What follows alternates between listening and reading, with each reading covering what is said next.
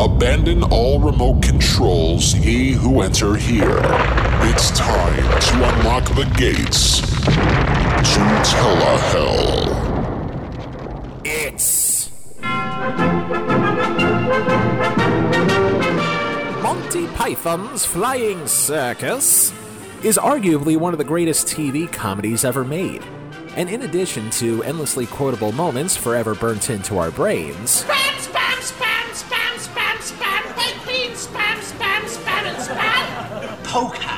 with the soft cushion. I want to buy some cheese. Leaping from tree to tree as they float down the mighty rivers of British Columbia. Yes, it is. No, it isn't. It's just contradiction. No, it isn't. Yes, it is. It is not. It is. Come on, attack me. Come on, come on, come on. the show also made stars out of its six cast members. So much so that when the series finally came to an end in 1974, and the strength of their movies only solidified their individual star status, the troupe managed to achieve success in numerous solo projects. From various TV classics And what can I do for you three gentlemen? to unusual styles of filmmaking. From the occasional travel documentary I must say I do like railways. Perhaps not quite as much as I did 25 years ago. to even the odd voiceover or two. Gather round, ye brave young knights, to hear this famous story. Adventures of the square table and of dragon glory. But regardless of the cast's individual successes or failures since the Flying Circus pulled up stake, they've all kept relatively busy. Yes, even the late Dr. Graham Chapman, thanks to constant use of archival footage. But nobody in the cast was as busy as one particular member who we'll be focusing on today. And now here are some wonderful comments people have said about me on the web. Eric Idle is probably one of the more well rounded of the Pythons after the show came to an end. Not only continuing to appear in various movies and TV shows, but also composing various songs with longtime collaborators John Du Prez and the late Neil Innes. Of course, if we're here to talk about success, it would defeat the purpose of us being here. Instead, we're going to take a look at probably the one major failure that an otherwise talented performer once had, not counting the classic movie bomb Burn Hollywood Burn. This show would turn out to be Idle's one and only leading role in a TV series, and one whose ratings were so lifeless you'd swear you'd see a ghost. Lucky for us, we've got plenty of lost souls floating around here in Telehell. And now for something completely different. Before we get to the subject, let's first take a trip all the way back to 1937, and at the same time, use a sing songy transatlantic newsreel voice to tell this part of the story. While the Great Depression was still going on strong and the war against those wacky Nazis was still a few years from looming, Americans saw temporary escape through the motion pictures. One such picture that was released that year was a madcap romp starring Cary Grant, Constance Bennett, and Roland Young in the tale of a fast moving, fun loving couple who took one chance too many and get themselves killed in a car accident that could have easily been a minor scrape had the airbag been invented back then. But alas, they become ghosts, doomed to stay on the mortal plane because both of them failed to perform enough good deeds to get into heaven or enough bad deeds to get them to the place that seems strikingly familiar around here. With nowhere to turn, the couple haunt and or help one of the few friends they had that could see them, in the hopes that they could do just enough for the sad sack that they wind up standing in front of the pearly gates. That sad sack's name? Mr. Cosmo Topper. And thus, the movie had a title. Topper turned out to be a big hit, got nominated for some Oscars, and even spawned a couple of sequels. And for its time, it was madcap supernatural fun. Fast forward now to the year 1953 and a different style of narrative voice.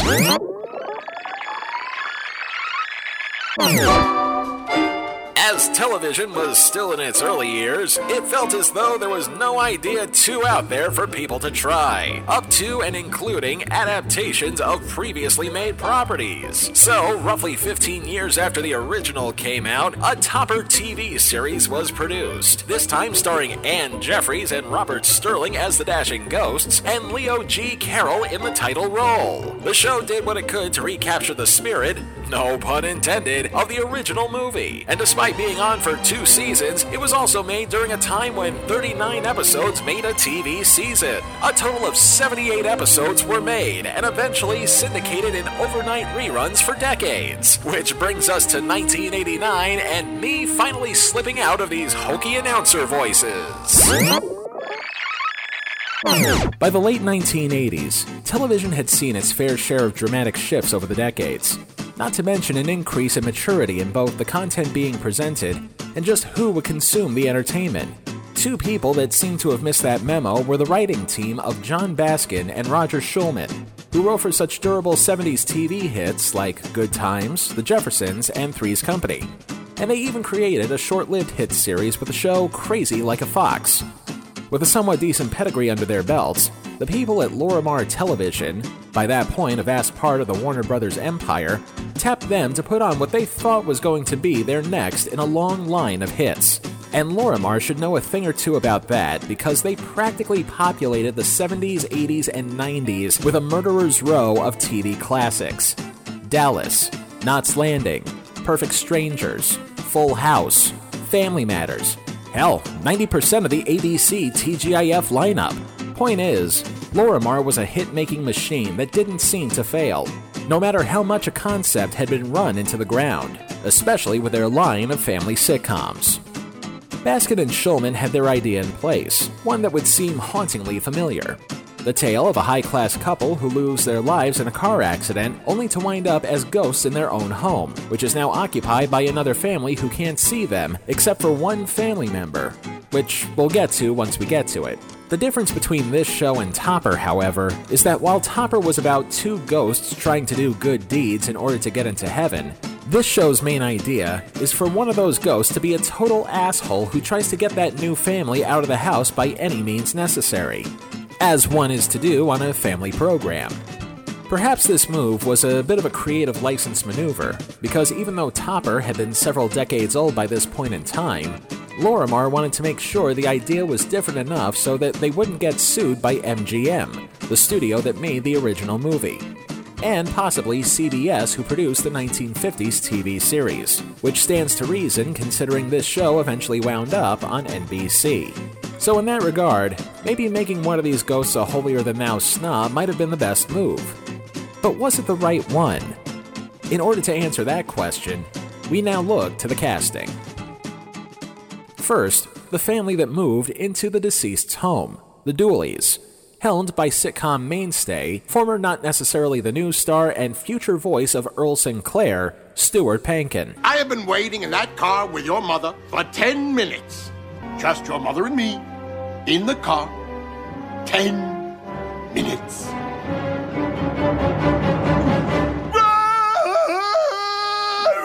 Pankin played Mike Dooley, followed by his wife, Liz Dooley, played by Wendy Schaal, who by that point in her career already appeared in several major minor roles in various Steven Spielberg produced movies, like Innerspace and Batteries Not Included, plus a more memorable role in The Burbs with Tom Hanks, and would later become the voice of Francine Smith on the long running American Dad. What the fuck is going on? I'm getting there, don't worry.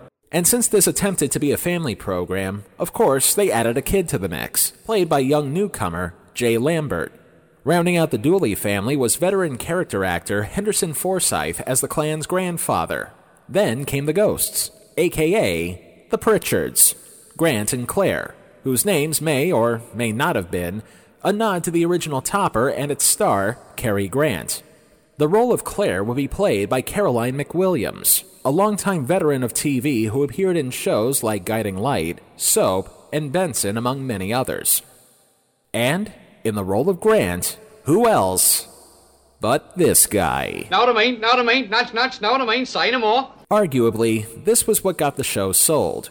The very fact that Eric Idle, who by this point in his career had already appeared in more movies than TV shows, was actually willing to star in a sitcom. This had to have cost Lorimar a lot of money in order to seal the deal.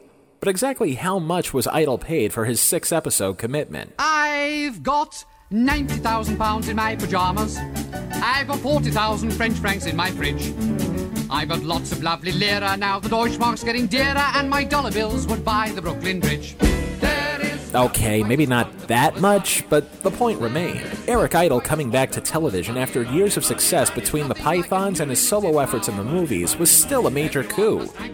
Which can only mean one thing. Somehow, they find a way to screw things up, and we'll see just how badly they do so after the break.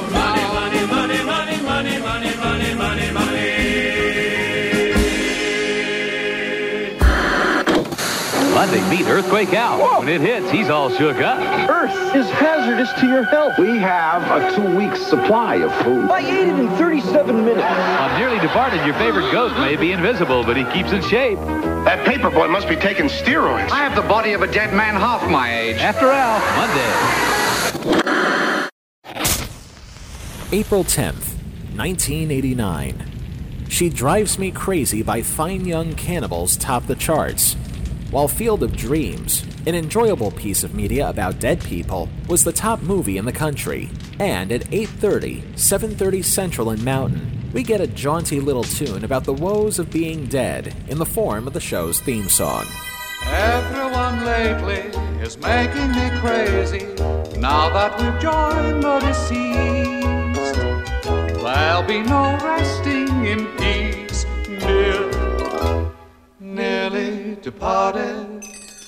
And to the show's credit, I can't fault it for having a catchy theme song that Idle simply sells the hell out of as he's singing it.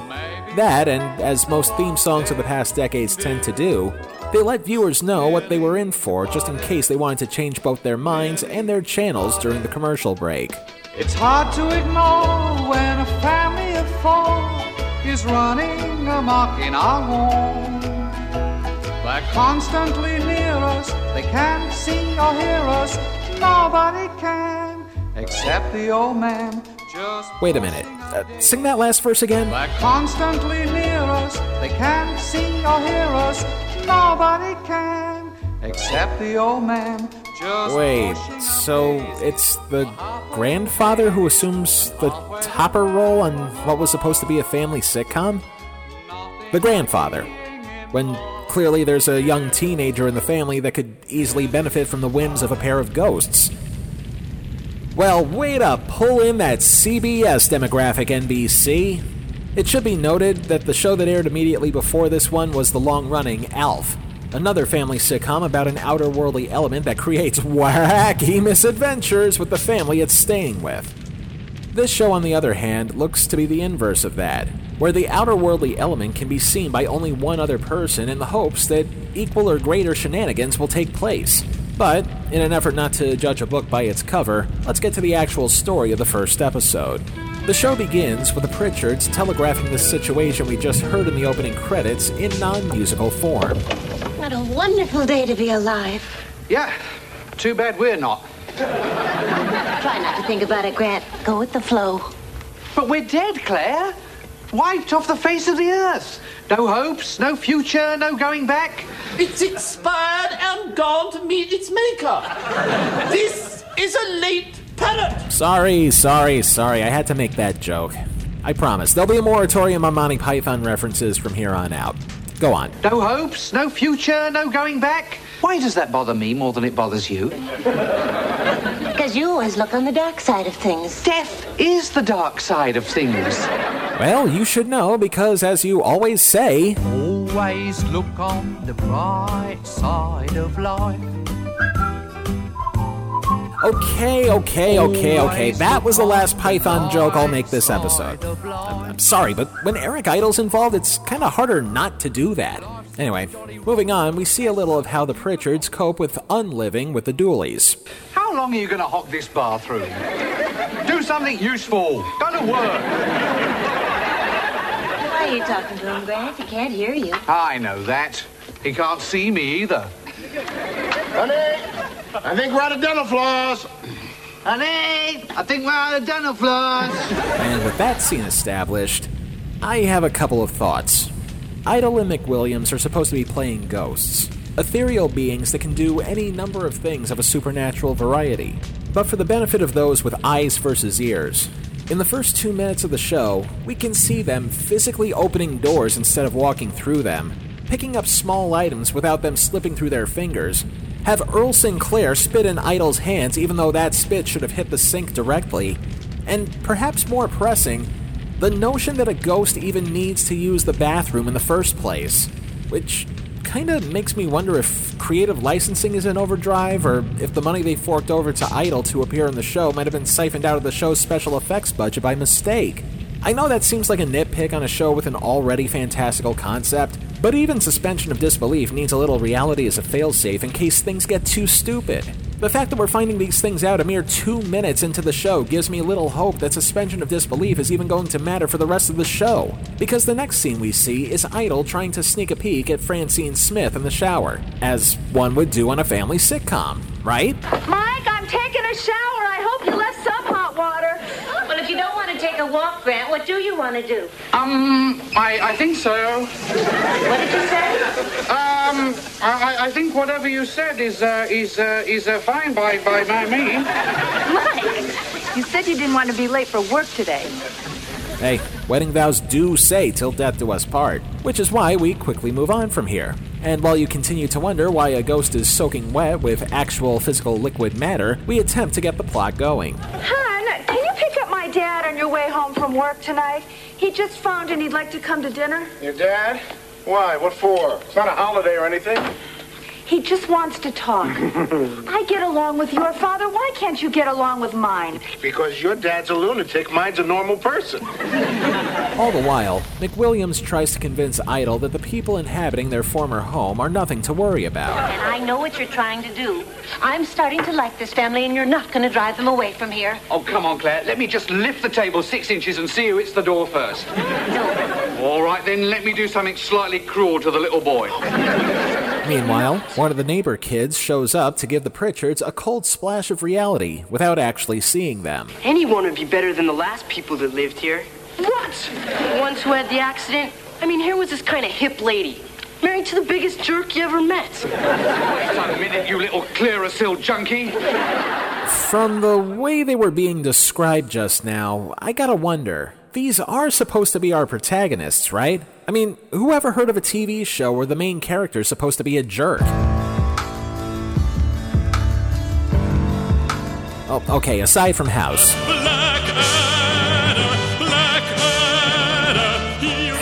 Aside from Blackadder. You mean I'm gonna stay this color? Wrong jerk, and that doesn't count. That's a movie.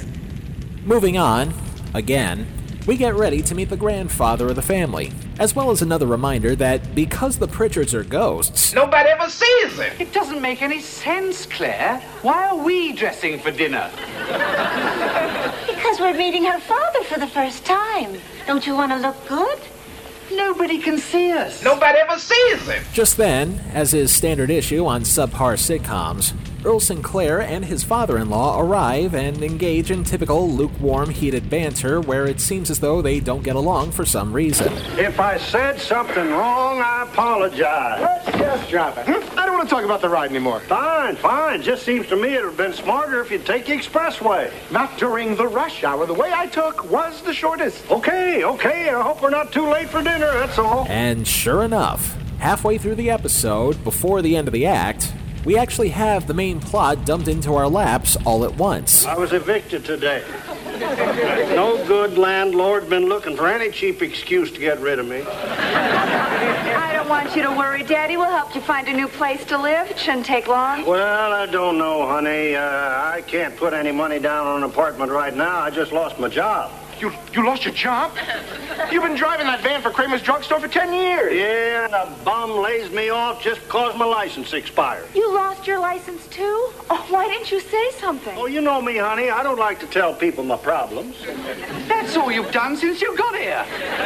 You planned all this, didn't you? First you stay a couple of days, then it's a couple of weeks, months. Pretty soon your old pals will start hanging out around here. Guys with names like Bud, Ernie. I'll spend all day out on the porch, whittling, spitting on my azaleas. And then he throws up all over the Cuba Libras and sending tinted postcards of places they don't realise they haven't visited to all at number 22. Weather wonderful, our marked with an X. Food very greasy, but we found a charming little local place hidden away in the back streets where they serve Watney's Red Barrel and cheese and onion crisp. And the important is place, maybe it's because I'm a Londoner. Alright, I swear, last Python clip I'll use. And you can brand me with a fire coated pitchfork if I do it again. So, anyway, as the theme song earlier indicated, the grandfather can see the ghosts. Why?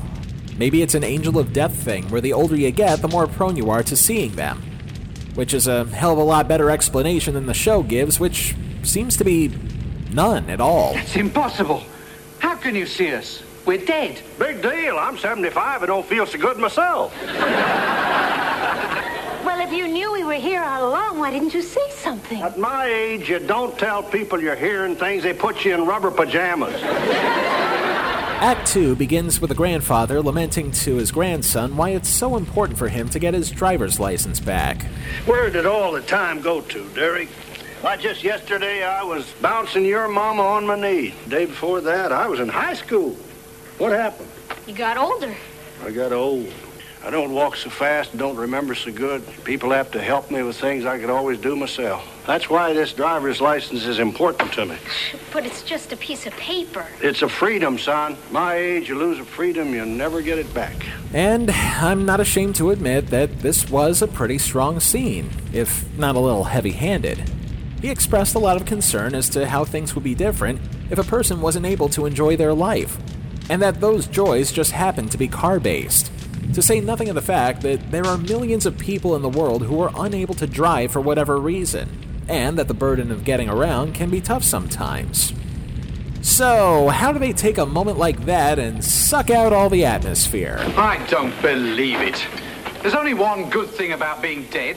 You never have to go to the motor vehicle department again. I don't know why I do these idiotic things for you. Because you're sweet. And you're my husband. Uh-uh, Claire. The ceremony was very specific. Till death do us part. Ah, see? Right there. The perfect justification for Idle to sneak a peek in the shower earlier, straight from the horse's mouth. And you thought I was just making a passing joke. Anyway, the ghosts are now trying to assist in trying to get Grandpa's license back, but not before Earl Sinclair tries to grease the wheels a little. Uh, we like to apply for the special senior citizens exemption. The what? You know, the one where they don't have to take any tests. Oh, you mean the special senior citizens exemption? Of course. Mr. Perkins, this guy's over here trying to bribe me. So, after that bit of filler, the Pritchards then do what they can to help out, even if it means having to cheat a little. True, false, false, true. 49 out of 50. I missed one? Stupid kid. After passing the written test, Grandpa now faces something that would send shivers down the spine of any elderly human being. An eye exam. Forgot my glasses. I could read it easy if I had them. Six, nine. Can I buy a vowel? Fortunately, Idle's there to help out a little, thanks to becoming a human alphabet that could easily be mistaken for one of John Cleese's silly walks. Ow! Hey, come on, that was only a reference. I didn't play the clip. Slow your roll there. Anyway, for the sake of this being a podcast, I think this calls for a play by play. Idle starts with the letters E and then T. D. No, E. E. Oh, E, not D. Okay. Uh, T. Then an X. Y. Then an R. R. Moving on to the line below, Idle then yogas himself into the letter K. K. Then he takes a page out of the Kama Sutra to make a letter Q. Q. Then something that should have had a censor bar over Idle's crotch as he tries to make a letters V and W. V. and the conflict gets resolved. Or so we think. There's still a matter of the road test, which the ghosts can't possibly help him on. Never mind the fact that it was established early in the episode that they can physically touch solid objects even though they're ghosts. But then again, perhaps we're expecting too much logic from a show who used Alf as its lead in. Because sure enough, I can't believe it. Oh, you didn't pass, huh? Oh, of course I passed. Got the license right here. Oh, oh Daddy, congratulations. He did it! He did it! Grant, I'm so happy for him. Me too. Let's help him pack.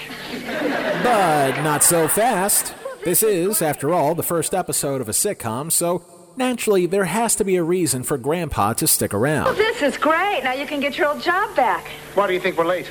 We drove right over to Kramer's drugstore as soon as he got the license. And Kramer said no? He said yes. Then why are you so unhappy? Because your father said no. What? We had a deal. Passing that test gave me a lot of confidence. Why work for Kramer? All I have to do is study a little and get a better job. Maybe I'll get my pilot's license. Open the window, Claire. I'll teach him how to fly. And I'm sure it will be a fantastic journey to see a septuagenarian make the grade with the assistance of ghosts. But alas, with the exceptions of the episode that are currently floating around on YouTube, as well as discussion of the show here, Nearly Departed wound up like any other spiritual vapor. It's there, it came to perform some unfinished business, and it went. The show was canceled in May of 1989 after four episodes, with two of them left unaired in the United States. But leave it to the UK to rub salt in the wounds of one of its own, because that's where those other two shows wound up airing. So, where does this supernatural slapstick wind up on the ethereal plains of Telehell? Grab your Ouija board as we spiritually call on the nine circles. Limbo, lust, gluttony, greed, wrath, heresy, violence, fraud, treachery. Let's begin with the show on the whole. Using an idea like man meets ghost and hijinks ensue has been done to death, if you pardon the term. Not only ripping off well established things like Topper, but we almost forgot to mention that this may have taken place at a time when the movie Beetlejuice was all the rage. Because that too had to do with spirits who died in a freak accident and now has undesirables living in their home, while one person in their family can actually see them. Granted, this show is far tamer in comparison. That's just about the only difference there is. Departed still leans more towards the topper side of things, however, so for our purposes, we'll call this a ripoff of the former, which helps us scare up fraud. We also have a rare double case for Limbo, because even though the show aired four of its episodes, it still didn't air two of them domestically. To say nothing of the fact that being a ghost is probably the ultimate example of the real limbo. So, those two wrongs make a bell ring. I also got a docket for greed on account of Eric Idle. The producers and the network who put this on clearly offered Idle enough money to take on what would otherwise be a thankless job, because by this point in his career, he was already a well established performer who not only had a few hit movies and voiceover work under his belt, but he didn't really need to do another TV show. Never mind the fact that he would eventually bite the bullet again when joining the cast of Suddenly Susan in the late 90s. But, as the old saying goes, money talks, talent walks. Finally, as far as the episode we looked at goes, it was standard 80s sitcom cheese. But I'd also be lying if I didn't mark this one down for account of lust, even if Till Death Do Us Part applies. Idle's character was still trying to sneak a peek at somebody who's not his wife while in the shower. Dude, I don't know how divorce laws work in the afterlife, but your wife is in the other room, and you're still gonna be with her for all of eternity. Get ready for eons of ice cold silence. Nearly Departed earns 4 out of 9 circles of Telehell. This was one of too many shows over the decades where the material was lukewarm at best. Though, to be fair, the show not only faced stiff competition from the likes of the original MacGyver on ABC and CBS's legendary Monday night comedy lineup, but it also replaced an established hit in the form of The Hogan Family on NBC, before it ultimately came back four weeks later. A 1989 review in the Los Angeles Times said it best. Quote, Is this about as much hijinks as you can stand or what? And here's the zaniest part. The Dooleys can't see or hear the Pritchards, but Grandpa Garrett can. Why is he special? because the script says so. Grant and Mike are the broadest characters here. The opening episode finds each, in his own way, doing his best to get Grandpa Garrett to move out, but Grandpa Garrett is determined to hang around. As you can imagine, it's all too funny for words. Grant says to Claire, We're dead. Exactly. End quote. Fortunately for Eric Idle, he'd have better luck a few years down the line when it came to dealing with the supernatural. I got the power. I got the treasure. And you have a flight to catch. Huh? Any other takers? Hey, at least it wasn't another lame sitcom with a talented comedian in it. Speaking of which,